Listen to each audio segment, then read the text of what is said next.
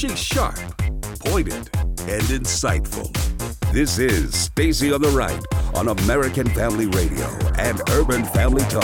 A bill filed in the Florida House of Representatives this week would require all public high schools to offer Bible study classes. Parents could choose whether or not it's a class they'd like their kids to take. And the minute they take Bible or God out of the school, just start having problems. I'm not saying it's going to solve everything. For now, we will have to wait and see. BuzzFeed's latest bombshell. If true, important caveat. How close are we getting to impeachment? Mueller didn't do the media any favors tonight, and he did do the president one. There was a conspiracy with the President of the United States to uh, lie to Congress. Um, that's the first thing Michael Cohen would have led with um, months ago, and it's the first thing the special counsel would have included. Uh, I never for a second thought there was anything to that uh, BuzzFeed so, story, and I'm glad the special counsel corrected the record. And now, Stacy Washington. Welcome to the program. Thank you so much for being with us today. We have a jam packed show for you. In fact, we're going to be speaking with fan favorite Kira Davis. She's now with townhall.com. And what's so exciting about that is that she's going to come on and talk to us about border security and some of the things that are going on since the president made his really, it was an unprecedented offer to the Democrats. A whole lot of what they want and a lot of what his base would say we don't want. Uh, but it's a negotiation, and he appears ready to deal. And the Democrats rejected it out of hand before they even had a chance to look at it. Uh, typical, typical, typical. So we've got that going on. We also will be looking at um, a couple of really interesting stories. Um, we've obviously this Mueller investigation is back in the public eye because uh, everyone wants to see something amazing that after he's been convicted of lying to Congress now uh, this this ridiculous person Cohen now says that Trump told him to lie, which would change the entire framework of his deal that he negotiated. If he could prove that the president told him to lie to Congress, that would be uh, not just collusion and obstruction of justice, but that would be something that would definitely lead to his impeachment and removal from office. Why wouldn't he have led with that? Why wouldn't he have gotten a better deal, no prison time, to help prove that? Because that would be bringing the president to justice. Instead, he waits until after the deal and he starts talking, and we don't even know if it's verified or if it's true because obviously uh, it's not verified and it's not true. And so BuzzFeed is back in the news again for bringing things to the fore that really aren't things. It's not a thing uh, for them to report something that's unsourced and unverified. So it's it's we'll we'll get into that. We also have I I'm for our daily confession today. We're going to actually tie this together with news. Um, the first piece is about this. She's a Democrat. She happens to be of the permanent tan and her name is Florida State Representative Kimberly Daniel. She's a Democrat from the 14th Congressional District, and she introduced legislation earlier this month that would require public schools to offer Bible study as an elective for students in grades 9 through 12. Now, here's what's really, really interesting about that. This is a Florida House bill. It would require each school district to offer specified courses related to religion, Hebrew scriptures, and the Bible to certain students as elective courses. So, in other words, as soon as you enter high school as a ninth through 12th grader, in addition to your slate of other options that you could learn about in school, you could select or elect to take courses in the Bible where you would actually read from the Bible and study it and learn it. Now, in private schools, this is already an option. And in most Christian schools, Bible is a course that you take. It's sometimes called theology, advanced theology, Bible, Bible 1, Bible 2. There it has various names, but in all things it's not just the study of theology, it's the study of the actual scriptures and it teaches students how to read and interpret the Bible and how it intersects with their daily lives. It helps them to form what we love to talk about here on this show and here on American Family Radio is Christian worldview. It helps them to see the world through the eyes of a Christian and to judge and make decisions based on what God's will is for you, as opposed to satisfying your own earthly whims and desires, satisfying your flesh, or going along with the crowd for popularity. Now, I would love to interview this woman, and we'll we'll see if we can do it. I mean, often I'll say, "Oh, I would love to interview that one," and then you guys don't hear about it. It's because we don't get a response back, or the person is not interested in doing radio interviews, and that's you know everybody can make their own choices. But she says in her In her discussion here, the school program would include an objective study of religion, an objective study of the Bible, including but not limited to, limited to a course on the Hebrew Scriptures and the Old Testament of the Bible, and a course on the New Testament. The program would also permit a brief meditation period, and the Florida Department of Education must include the courses in the course co- code directory. The reason she's mandating that, obviously, is because opponents of this type of education would say, well, just leave it out of the directory. If people want to take it, they'll have to be smart enough to know it's there and elect to take it. She wants students to know it's there. In addition, the program must follow all state and federal laws and the guidelines in maintaining religious neutrality and accommodating the diverse religious views, traditions, and perspectives of all students in the school. Now, I get she's including that because you know there will be students there who are atheists or students who are maybe jewish or students who because a, a, jewish student might want to take this course and study the bible. Um, a muslim student might want to take this course and study the bible so that they can learn about christianity. Um, it, it's it's open to anyone. No course would endorse, favor, or promote, or disfavor, or show hostility toward a particular religion, religious perspective, or non religious faith. Now, I don't know how you study the Bible and you don't get a clear picture that God wants you to be a Christian and that Jesus Christ came to save you from your sins and that he's the only way to the Father. I don't know how you study the Bible and not get that, but I respect her trying to bring it to the fore. Now, if the legislation is enacted, it would go into effect on July 1st of this year, meaning in the fall, Florida's high school students could actually be studying the Bible in public school. Now, I know people who say the separation of church and state. Well, we, why would you want this? The separation of church and state. Um, that's that's a misnomer. And the idea that American children can't learn about the Bible in school is so ridiculous and so ludicrous. And I just I point to the results. So if you're not a Christian, or if you're a Christian who doesn't believe that the Bible should be studied in public school, can you look at the state of public schools today? Can can you look at all the school shootings? Can you look at the bullying that goes on? Can you look at the lack of integrity and honesty that goes on in our public schools? Can you honestly say that they're better off than when we used to allow students to have Bible studies in school? The Bible was a part of the curriculum because it's a part of our Judeo Christian history and our heritage. And back when the Bible was allowed, um, schools were calmer. There was less premarital sex, less uh, drug abuse. There was less of all of that. And you might say, well, it was a different time it was a different time, but it was still human beings. People were still being people back then. Sin was still present, and people still had an inkling to do whatever they wanted. Uh, so, look, as Christians, we should be not only pushing this, but pointing out to public school administrators that this can only benefit students. Yes, there'll be a little bit of strife and going back and forth between people who disagree about topics or things that the Bible says. But the studying of God's word in public schools means less violence, less uh, premarital sex, less of the things that all of these educators are really hoping to do something about. That's what the whole push to have sex education is about.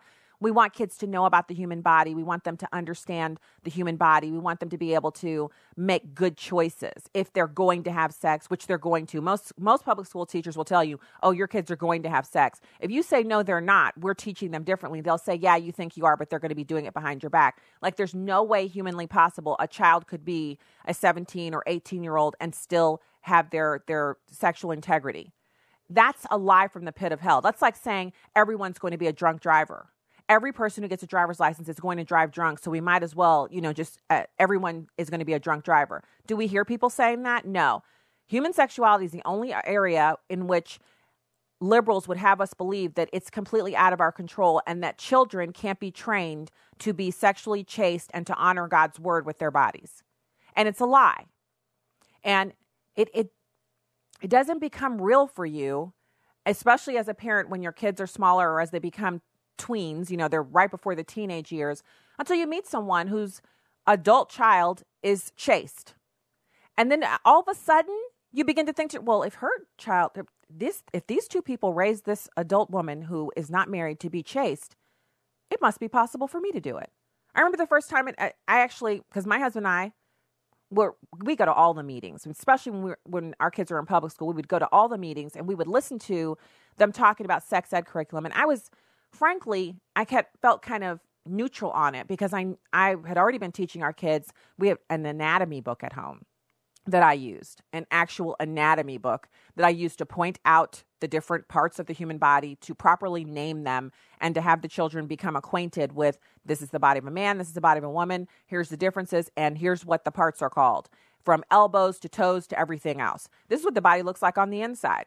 And that way, they knew they could ask me about it because I'd already introduced them to the concept that all of these body parts, they're all, it's a part of your body. There's nothing wrong with any of these. But it was when we met this friend of mine, she's still a good friend of mine, and I found out that her adult daughter was chaste. That is when I really began to think about, well, I mean, if it's possible for them, and I know them, it's it's possible for us. And if it's possible for us, there must be other parents out there who are still working towards this goal, in spite of what the culture says that we're all, animals subject to our sexual whims and desires and unable to control ourselves, and that we just need to operate as if every child from the age of 12 on is sexually active. And in that moment, I felt like the Lord set us on a path where we not only met other parents and families in that same situation, but that we began to really change the way we communicated about it, the way we prayed about it, and the way we thought about it. And so this is perfect to see a Democrat. I mean, obviously, Republicans probably have the same ideas, but to see a Democrat and a black woman bring this kind of legislation forward, it's outstanding. And I encourage others, if you're in local elected office or statewide elected office and you are listening to this show right now, not an accident for you to hear this story coming out right now. This Democrat offering a bill to make Bible study an elective in public schools. The story is over at cnsnews.com. You can find out more about Florida State Representative Kimberly Daniels, Democrat from the 14th District, by Googling her name. And any person who's listening to this, whether you're a parent, a legislator, a mayor, whether you've never ever contacted anyone, you're just a taxpayer, whether you have kids in the district or not, anyone can help craft legislation like this and start looking for a legislator who would want to put this bill forward and give it consideration in your state. We're all over the country. This this uh, you know American Family Radio broadcasts all over the nation, and this should be the kind of stuff we get behind and try to see happen in our public schools. Because one of the things that I see happening, especially like our family, our kids are in Christian school. A lot of the families that would be very impactful in a public school environment have already said, "Not my kids," and they've taken their kids out. The parents who are left are working extremely hard to try to rescue their school districts. But it's not enough if you your kid can't even have a Bible club after school in the building. That is the status of public school today. But they expect to get all of your tax dollars. They don't say you Christians don't pay any taxes. Only the atheists and everybody else need to pay taxes into the school district. They want all of the tax, but they don't want any of the Christianity. And it's a very narrow group of individuals who are forcing this situation to be the reality. And it only takes a very active and focused group of people. They can be a tiny, one or 2% of the people in a district to make a huge change, to make a huge difference, to set these kids on a path that will lead them into really a much different experience as adults. No sexually transmitted diseases, all of the heartache and anxiety and kind of um, depression and everything that comes with having all of these really serious relationships before their bodies and their minds have fully developed, all of these things can be avoided. Maybe not for 100% of the people, but wouldn't it be better if the statistics were much to the reverse? Fewer children engaging in sexual activity before they're married. That should be the goal. Percentage wise, Sure, track the statistics, but is it that we're looking at percentages or are we looking at each of them as a real person that can be saved from the heartache of making these adult choices while they're still children? So, the scripture verse I want to share with you today, because this is all a part of our, our confession, and we are also going to get into uh, Martin Luther King's niece saying Planned Parenthood's claim to his legacy that it's intertwined. Martin Luther King's legacy is intertwined with the abortion movement, is inhuman and inhumane. We're going to get into that. We're also going to talk about the rise of Satanism in America. The verse is 2 Timothy 2:15. Do your best to present yourself to God as one approved, a worker who does not need to be ashamed and who correctly handles the word of truth. That's what this Florida legislator wants to see in public schools today, and we ought to support it. We'll be back with more after this.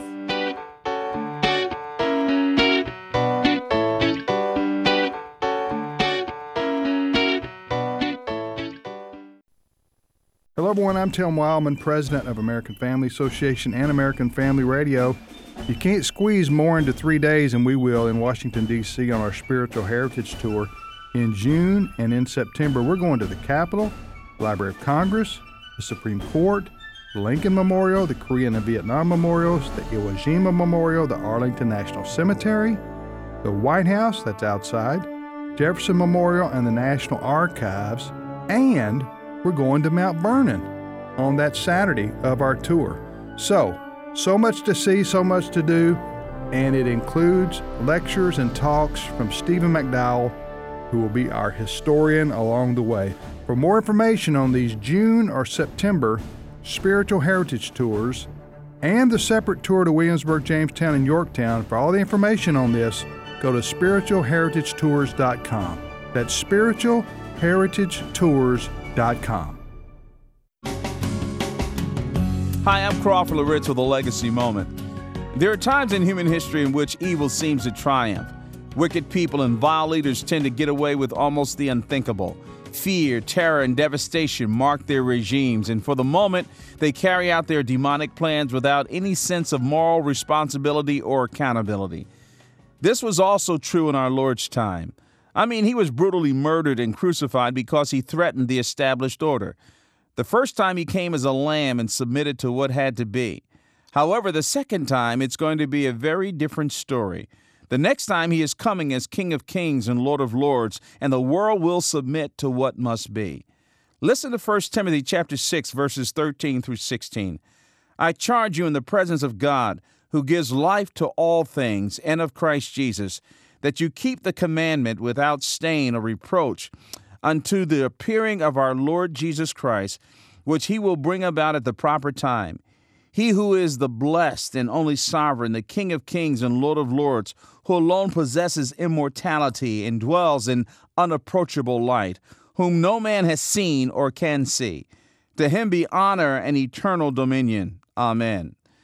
This passage says that our Lord is coming, and when he comes back again, he will indeed be triumphant. Every person who has ever lived will be held accountable. Every knee shall bow, every tongue shall confess, without exception. Even the most pompous, vile, maniacal leader will be forced to say yes to Jesus Christ on that day. Here's what I want you to remember and do today humbly submit to Jesus Christ now as your King of Kings and Lord of Lords. He loves you and wants you to spend eternity with Him. Join Crawford Loritts tomorrow for another Legacy Moment.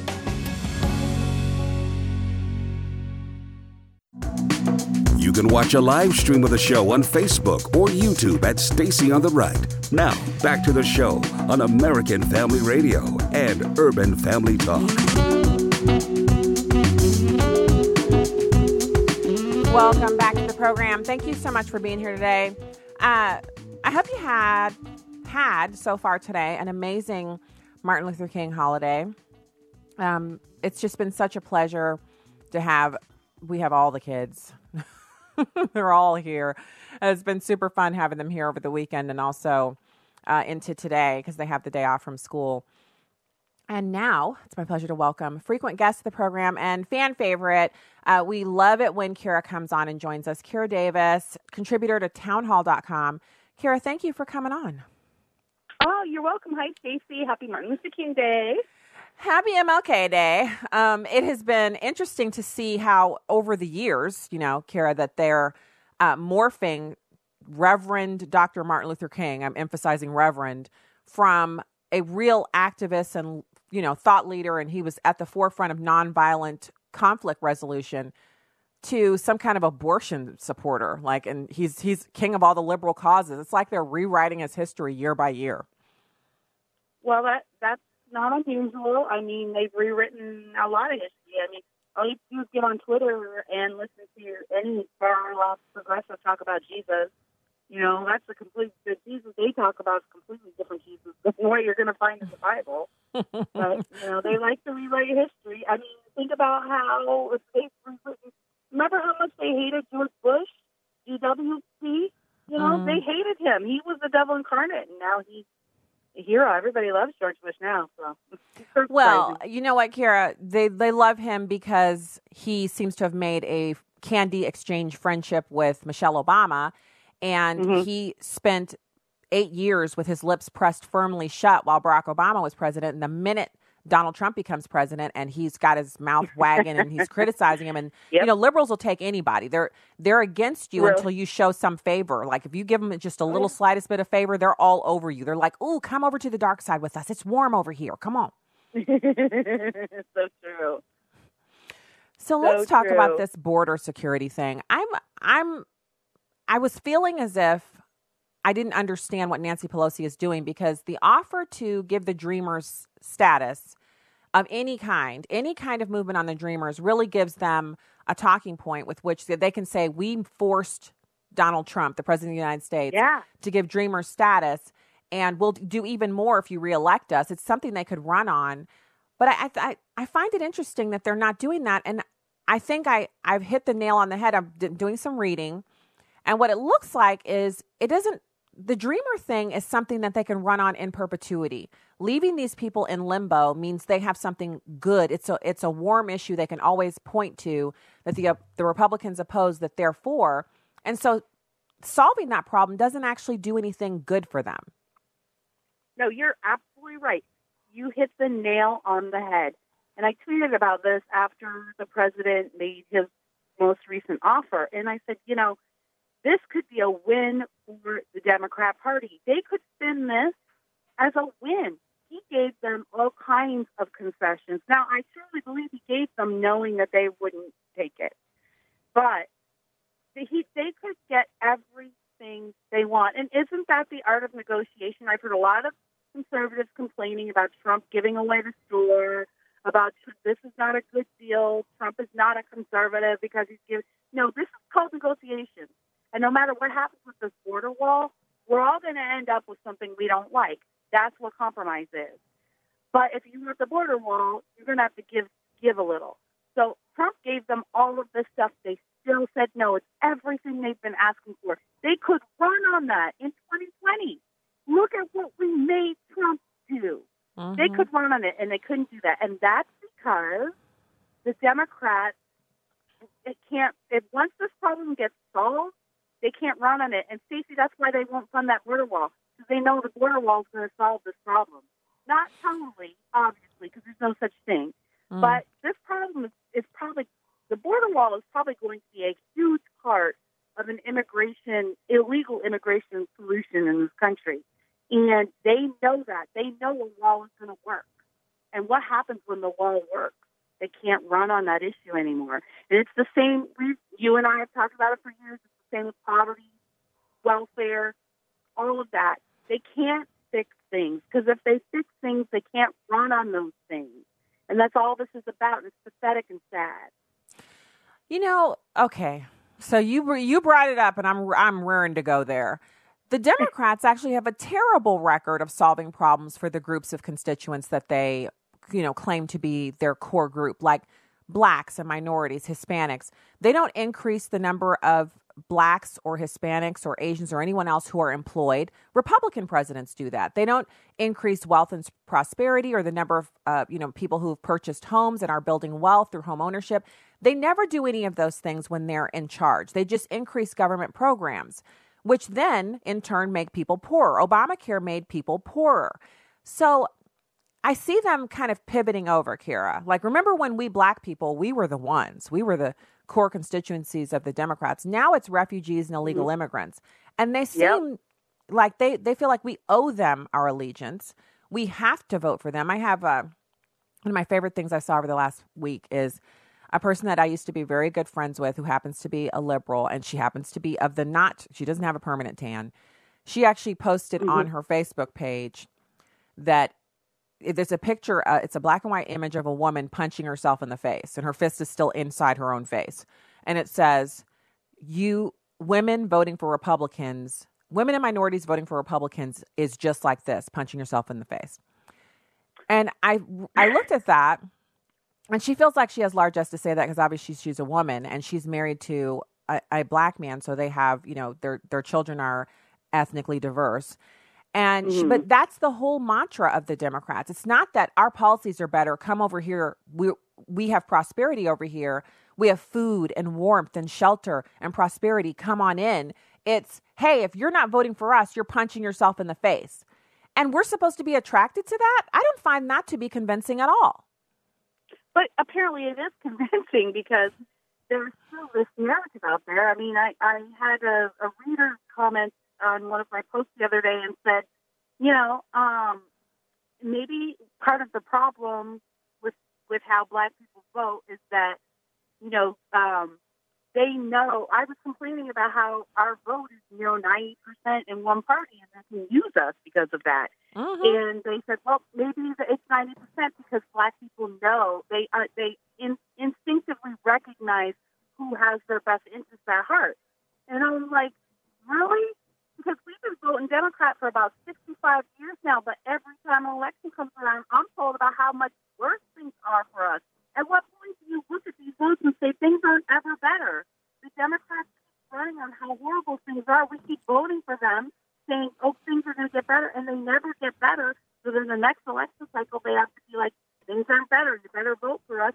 At what point do we use our brains and say, geez, things aren't hmm. better? Maybe my vote is being wasted. It's nothing to do with which party is for black people or for white people. I don't. You know what, Stacey? I don't want the Republican Party to be for black people. I don't want them to do anything for black people. I want them to leave us all alone.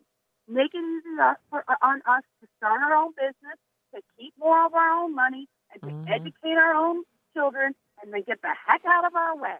That's all I want. I don't want any political party doing stuff for me. Don't do stuff for me. I can do stuff for myself. You know, just let me, just let me be.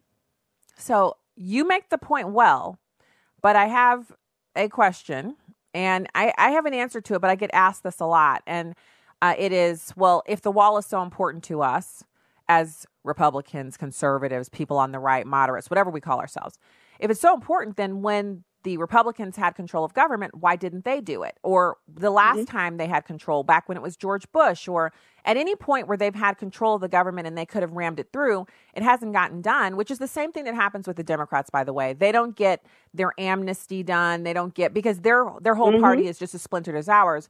What's your answer to that? And and I have one too, but I want to I want to hear what you say to people when they when they say that, when they ask that. Okay. Okay, I'm interested to hear if it's the same as mine. I know. My opinion, my, my opinion is, is that the Republicans do that for the same reason the Democrats do. They have to run on these issues. So they ran on Obamacare for years and years, right? Then they had the chance to, to kill it, wouldn't do it. Why? Because now they can always run on this. Now, um, Trump doesn't have that problem, and that's what makes him different. See, Mm-hmm. All of these people, Republicans and Democrats, they're all all they're doing is running for reelection. That's all they're every proposal they make, every time they come out and say we want to help you do X, Y, Z, all they're doing is running for reelection. Trump doesn't have he's not burdened with having to be what the voters want him to be because he couldn't care less if he got elected or not. You know, he'll go back to his life as a private citizen doing billions in business. So he's fine. He's not a career politician. So he doesn't have to be beholden to, to what he thinks the voters want to see and want to hear. But all of these other people, their career is politics. So mm. they have to make sure that they always have a job. So if problems get solved, they don't have jobs anymore. It's why the race issue is never going to get solved. Why Al Sharpton's never going to proclaim us post-racial, so then mm. he's out of a job. Mm-hmm. Okay, so I'm I'm similar. Um, I also I, I will continue your theme by just saying the reason it doesn't get done is because it's a uniparty. Uh, and this is the first time mm. in my mm. adult life, Kira, that I've actually heard this and believed it. Um, if you know, five years ago, ten years ago, if you'd said this to me, I'd say, no, no, no, they're uniparty. No, they're di- they're two distinct entities. I truly believe that a lot of the individuals, when when Donald Trump started talking about draining the swamp, and he began to really delineate what his campaign was about. And we saw more and more Republicans become never Trumpers. And I know there was some real principled opposition to him. And I'm not talking about that. I'm talking about the people who were never Trump because he wasn't a sweater vest wearer. He couldn't give speeches right. like Mitt Romney. He wasn't boring like John McCain. You know, he, he all that stuff. There to me is truth in this idea that, that Republicans and Democrats, some of them are two halves of the same thing an apple, an orange, a coin, whatever your, your circular thing you like. There's Republicans who have some of the same aims as Democrats. And so they they do fight, but it's a show. It's like WWE yeah. or WWF. It's not real. They're fighting each other, but in their off hours, they're getting money from the same donors. They have a lot of the same aims, which one of which is cheap foreign labor, people who don't want breaks, people who don't know what their rights are, people who don't, you know, they they never unionize, they never do anything to upset their employer, and they don't want to be paid a ton because they're used to a dollar a day. A steady yeah. stream of those keeps wages low and means that a lot of Americans can just be written off. So they don't have to worry about constituents so much. They need some, but they don't need a huge number of them. I, I believe that's a part of the problem. So, this is my last question for you. And it's similar, but it's different in that I had someone send me a note. It's a video of a guy. I have no idea who this guy is. He happens to be a white guy. He did a viral video and he says the reason why uh, white people and Americans in general voted for Donald Trump is because they hated the idea of an articulate, intelligent, capable, successful black man being the president. And Donald Trump is the antithesis to that. And he strokes white racism. And that's why uh, 64 million Americans voted for him. Now, I happen to be in that group. I voted for Donald Trump. I'm not black or I'm not white. I'm black and I'm not a oligarch or an old white person. So why did I vote for Donald Trump? Why did millions of Christian evangelicals vote for Donald Trump? What's your answer to this continual trope that people keep lashing out that everyone voted for Donald Trump because they're racist and they wanted to smack back against black America and Barack Obama? It's so much easier. And let me admit to all, all of your listeners, I did not vote for Donald Trump. Okay. I was one of those principled conservatives who was like, I'm voting for I regret it. I've Trump has actually changed my mind on a lot of things. Um, and, and I've actually come over the last years to be a supporter. So mm. I was not in that group, but I never once thought that group was racist and horrific. And I think what it is, is, is I don't think it's any different than it's ever been. It's business as usual. It's just amplified by social media. So this is the narrative that has always worked for the left before. We paint the right as racist, and we don't give any history of that. We don't we don't have to have any proof for that. They're racist because they want smaller government. And since a lot of minorities depend on government, that makes them racist. Now, obviously, I find that idea to be racist. you know, that hmm. minorities should want their government because they need to depend on government. I find that a racist idea. But this is not a different idea than than than has been going on for the last 50 years. It's just amplified by social media because this is what it is. What it is, Stacy, is there are a whole group of people in this country, a lot on the left, but some on the right, represented in the hashtag Never Trump camp, who cannot accept that they don't understand other people. They don't. Un- they think they have all the answers, and when people don't act according to the way they have painted these people, according to the way they imagine these people, they can't accept that they got it wrong. That's the problem. They can't accept that they got it wrong.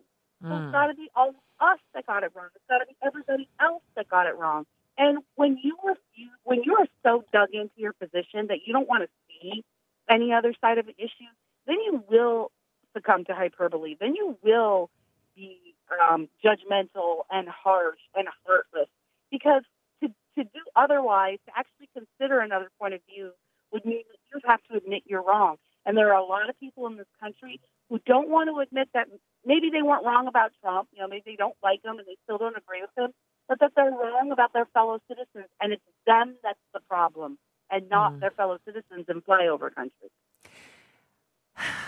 And as usual, you're dead on. I, would actually forgotten because we've talked about this before, Kira. You have discussed before how you didn't vote for Donald Trump at first, but he brought you over.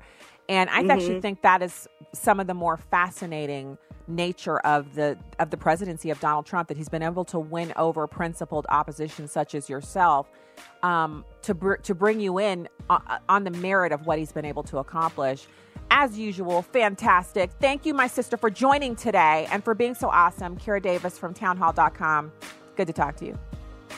Thanks, Stacy. All right, talk to you again soon. We'll be back with more right after this, you guys. American Family Radio, Urban Family Talk. Be right back.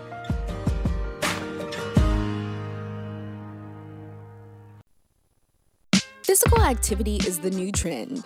It's not a bad thing unless it has brought a sense of vanity in your life. Two years ago, I was not happy with the number on the scale nor how I looked. I've never been a huge person, but I was, as the old folks would say, healthy.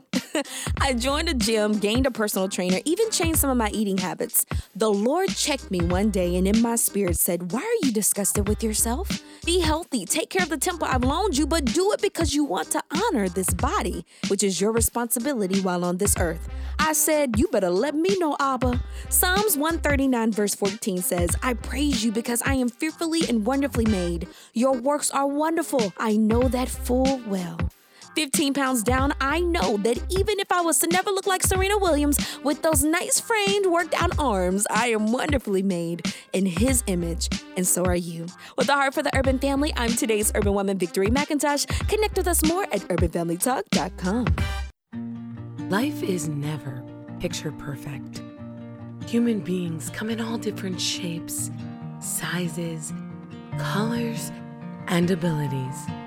No matter how much we plan, no matter how much we think we're prepared, the unplanned happens all the time. It's how we respond to the unexpected that shows our true humanity. But many do not see the value of every human life. Too many are willing to discard those who don't fit the picture of perfection. Abortion destroys the chance to love and to be loved. We never know what will fill the frames of our lives or how empty those frames can be when we allow exceptions. Every life is a gift. Learn more at www.radiance.life. Donald Trump's America.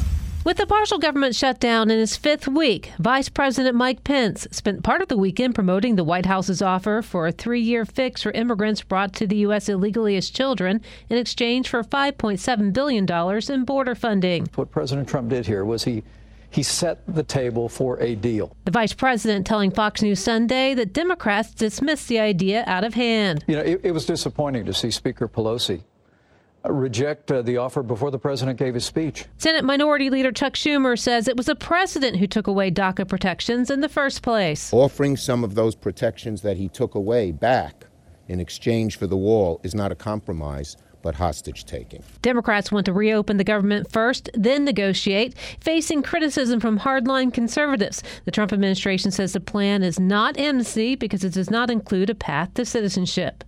In Washington, Rachel Sutherland, Fox News. Welcome back to Stacy on the Right on American Family Radio and Urban Family Talk.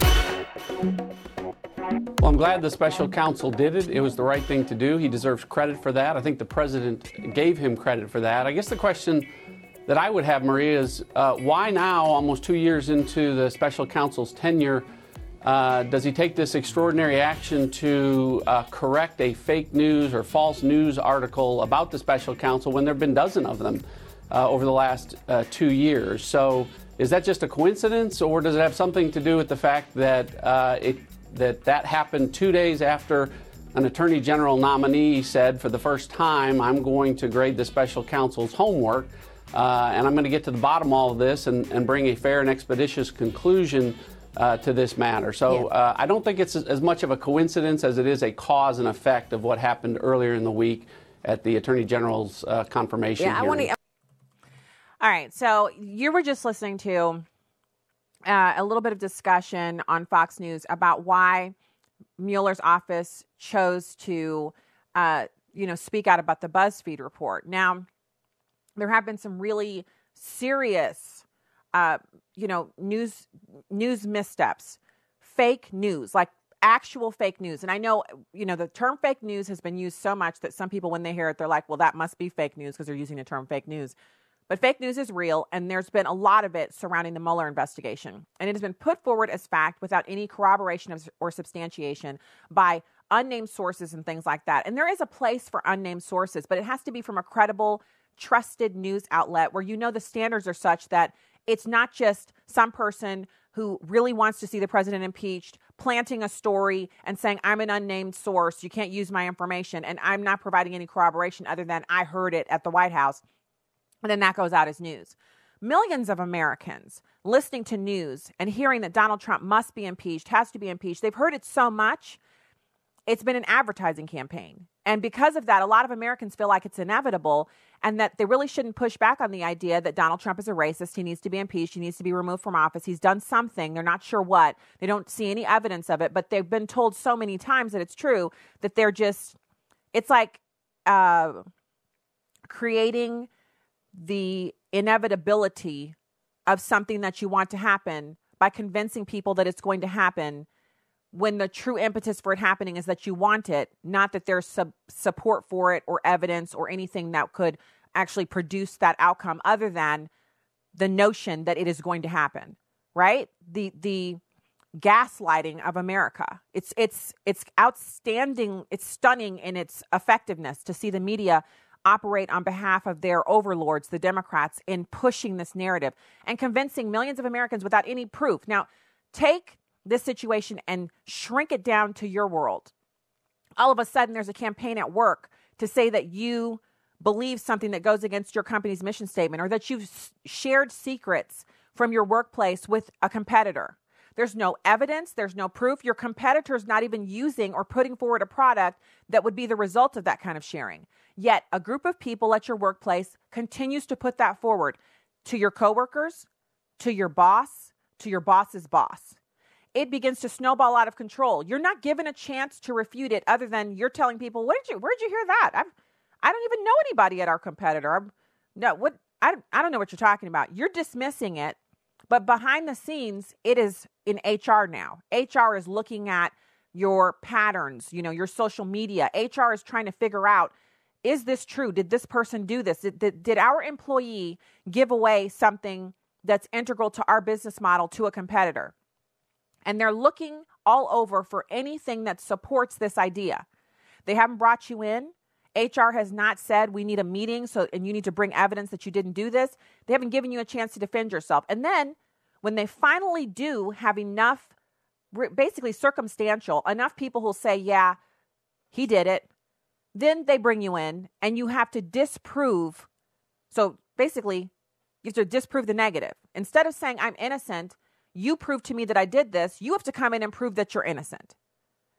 Does that sound like something you'd want to go through? Does that sound like something if you saw it happening to a coworker, you wouldn't begin to question why you work at that organization? What this place doesn't have integrity, this place railroads people for no reason? Wouldn't you look at the other people who were doing it and wonder when does when when does your turn come around? Because we all know that's how this thing works. The Bible is true. It's what's happening to President Trump a dossier created as a piece of opposition research and paid for by the Clinton campaign in part is the source document for the entire Mueller investigation. People are now going to jail for things they did 15, 20 years before they ever knew Donald Trump. People are going to jail for things that they did while they knew President Trump that have zero to do with Russian collusion or anything like that. And those prosecutions are being used to bolster the idea that the president is a Russian agent and must be impeached that he's inept and must be impeached, that he must be removed. But we don't know why. This should send chills down the spine of any person, including Democrats, because when they have a president in power, say Kamala Harris, what's to stop the Republicans from creating a whisper campaign within the intelligence agencies and bringing her down? Who is safe from this type of, it's like third world type stuff, communist Russia type stuff. You start a rumor, you put a person in a gulag and torture them until they tell you that they did it. Yes, they did it. Just stop torturing me. I'll say anything. And then you're like, well, he said he did it. So now we have to execute him. And all of his family members and anyone who ever worked for him, anyone who ever said his name, got to go. Now, obviously, the president isn't being physically tortured, but it is a form of to- torture to have every news media outlet that's mainstream in America constantly chanting the word Trump impeachment 24 hours a day and refusing to let you get about the business of what you were elected to do. He has every right as the President of the United States to implement his agenda the same way that Barack Obama implemented his horrible agenda. We watched President Obama fundamentally transform this country against our will, the, the half of us Americans who didn't want him to be president. And all we heard from the Democrats was elections have consequences. Funny, elections don't have consequences for the Democrats. When they lose, they basically say, We didn't lose. And they get all stompy foot and start hyperventilating and screaming at the sun, and then they just go about undoing the results of the election. Is this who we are now? We don't have peaceful transfer of power as Americans anymore. Now, every time we lose an election, we have to undo it through the impeachment process or the 25th Amendment or any, uh, any by hook or by crook. That's who the Democrats are now. That's their party the party of resistance, the party of impeachment, the party of we don't negotiate, which is all that Congress, when you have divided government, the American people are saying now the two parts have to find a middle and negotiate. When the American people give all of the government to one party, they're saying, you're in control now. What are you going to do with this power? When they don't do what they said they were going to do, namely repeal Obamacare and fix immigration, then the Republicans had the power, some of it taken from them and given to the Democrats. And now they're supposed to get together and negotiate. But they can't do it because now the Democrats just want to see the president removed, as if Mike Pence would be any better. And I'm talking about for their perspective. I think, you know, he's fantastic. Vice President Pence is a wonderful person and he would make a fantastic president, but he's not going to be a departure from what President Trump's agenda is. As far as I know, he believes all the same things. So let's listen to uh, this was a long interview I posted on the Facebook page if you want to watch it. And by long, I mean seven minutes. Um, but the whole Mueller investigation is tainted and based upon a lie. Here's a bit more audio that kind of gives you some perspective. And the reason we're going over this today is because obviously the Mueller investigation is not going according to plan with the Democrats, but they're going to move forward with impeachment anyway. They're not going to need actual evidence. They have innuendo and the media as their bullhorns to convince Americans that the president should be impeached. And they feel that impeaching him would hobble him. And the only way it really works is if the president says, you know what? I'm stepping down. I've been impeached. I'm stepping down. Now, I don't see Donald Trump doing that but we as Christians have to be praying that he would hold his ground and that the Democrats would fail at their attempt to undo the result of the 2016 election. Now, here's this bit. Uh, it's it's number three. Bruce Ohr raised his right hand and, under penalty of perjury, said what the FBI and the Department of Justice knew and when they knew it about Christopher Steele and the Steele dossier. And again, it was the opposite of what uh, Jim Himes said last week, and it was the opposite of what Adam Schiff uh, put in a memo that he released to the American public last year on that subject.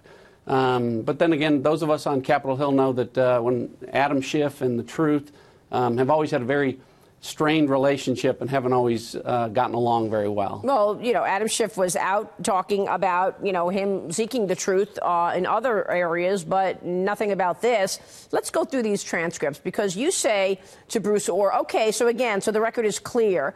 What the Department of Justice and the FBI were aware of prior to the first FISA application was your relationship with Christopher Steele and Glenn Simpson, your wife's uh, relationship with Christopher Steele and Glenn Simpson, Mr. Steele's bias against Donald Trump, Mr. Simpson's bias against Donald Trump, your wife's compensation for work, Glenn Simpson and Fusion GPS.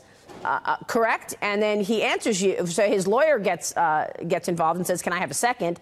Then Mr. Ohr, Bruce Ohr, answers you and says, "Right." So just again to reiterate, when I spoke with the FBI, I told them my wife was working for Fusion GPS. I told them Fusion GPS was, was doing research on Donald Trump. You know, I don't know. I, I know if I use the term opposition research, but certainly that was my what I tried to convey to them. So explain this exchange and what you got from it.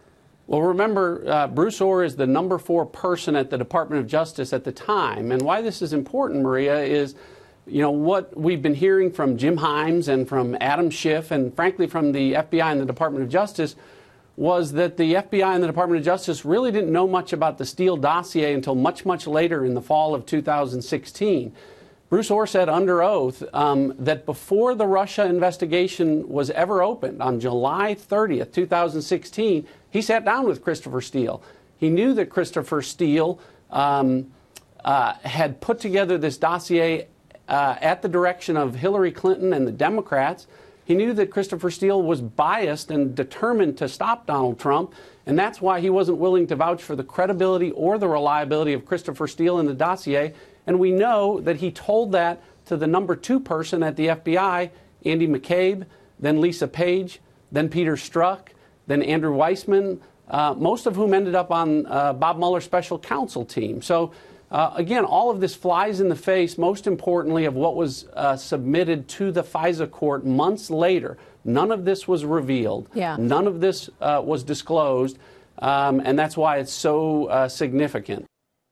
So the voice you just heard there is Texas Republican Representative John Ratcliffe, and um, it, it's it's it is curious, don't you think? It is curious that Robert Mueller would choose to make this choice now, but you know, last week we had the confirmation hearing for Mr. Barr, who will, he's been nominated to be the Attorney General of the United States. He has said that he will definitely oversee the Mueller investigation to make sure that it's done fairly. And you know, it occurred to me and I, I don't know how many of you listening this occurred to you too, but there was such a, I would term it a rage, a very upset President Trump for almost two years because Jeff Sessions recused himself from oversight on the Mueller investigation.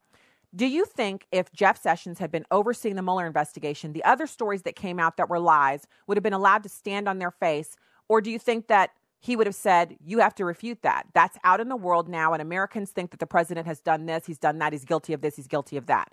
Wrap your investigation up. It's been 12 months. If you haven't found collusion yet, you need to wrap it up. The taxpayers are paying for this. There are so many things that oversight by a competent individuals such as Jeff Sessions would have accomplished that the president was literally enraged that that wasn't happening. Not because Jeff Sessions would have swayed the investigation from one direction or other, but because Jeff Sessions' simple oversight would have encouraged Mueller to be this quote unquote upright individual above reproach, yada, yada, yada. Remember, Democrats only worship and hero worship and lift up Republicans when Republicans are doing their bidding, like Mueller is doing. The fact that he didn't end the investigation when he found out that the FISA warrants were based on an opposition research document that was written by someone who was actually employed by the FBI for a period of time, the fact that he didn't dismiss it then means he's not upright and above reproach. So, programming note, because we're at the end of this first hour and we will have news, onenewsnow.com news and information up next. Uh, I have a new, uh, new fan on the uh, Facebook stream spewing profanity and just making an overall, uh, you know, great first impression. Uh, welcome to the line of haters. Uh, it'll take you a while to get to the back because you get to go to the end of the line because the line of haters is long. And welcome to the show. And um, I got to say, the more you think about this if, if you if you can think if your brain synapses actually fire and they're connected and you can go from logical point a to point b and if you can actually assess information and analyze it and come up with conclusions that uh, you know aren't romper room or you know conclusions for nincompoops part six then you can tell that first of all you wouldn't want this to be you. Second of all you wouldn't want your government to be executing these kinds of witch hunts on your behalf with your tax dollars. And number three that if you're a Christian and you claim that you're going to church, yet you spew profanity on Facebook, um, you would also be thinking to yourself, I probably should address the beam in my own eye instead of looking at the speck in Stacy's eye, what, whatever, whatever you feel that speck might be.